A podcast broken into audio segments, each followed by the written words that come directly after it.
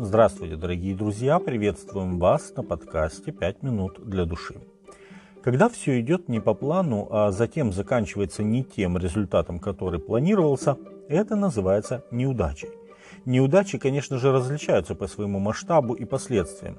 Ведь есть разница между бутербродом, который упал маслом вниз, и, например, разливом нефти на морской буровой станции.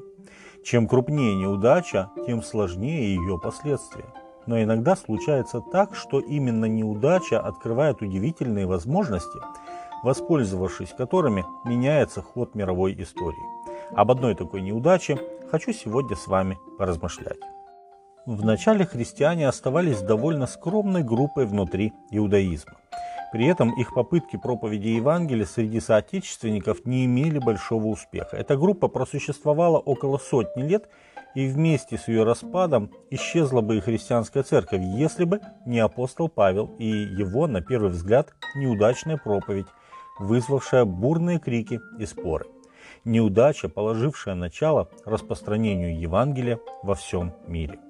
Во время второго миссионерского путешествия Павла, когда они с Силой и Тимофеем оказались в Коринфе, Павел каждую субботу говорил в синагоге о Христе. Но иудеи противились, и тогда Павел произносит слова, которые определили вектор его миссионерских усилий. Но как они противились и злословили, то он, отрясши одежды свои, сказал им, «Кровь ваша на главах ваших, я чист, отныне иду к язычникам». Деяние 18.6. Тогда он вышел из синагоги и зашел в соседний дом к некоему чтущему Бога именем Иусту, которого дом был подле синагоги. Деяние 18 глава 7 и 8 текст. Позже в послании к Коринфянам он описывает то, как тяжело продвигалось дело Евангелия в среде язычников. «Ибо и иудеи требуют чудес, и эллины ищут мудрости, а мы проповедуем Христа распятого. Для иудеев соблазн, а для эллинов безумие, для самих же призванных иудеев и эллинов Христа, Божью силу и Божью премудрость, потому что немудрое Божье премудрее человеков и немощное Божье сильнее человеков. 1 Коринфянам 1 глава с 22 по 25 текст. Павел принял решение проповедовать Иисуса Христа, умершего и воскресшего. И хотя этот путь был не настолько привлекателен для язычников, Павел применяет именно его. Он отказывается от философских объяснений, к которым он прибегал в Афинах, Деяние 17 глава он полностью полагается на силу Христовой жертвы и его воскресения. Он видит именно в этом ценность для человеческой души как пути спасения. После Каринфа были Ефес и Рим, наиболее крупные города империи.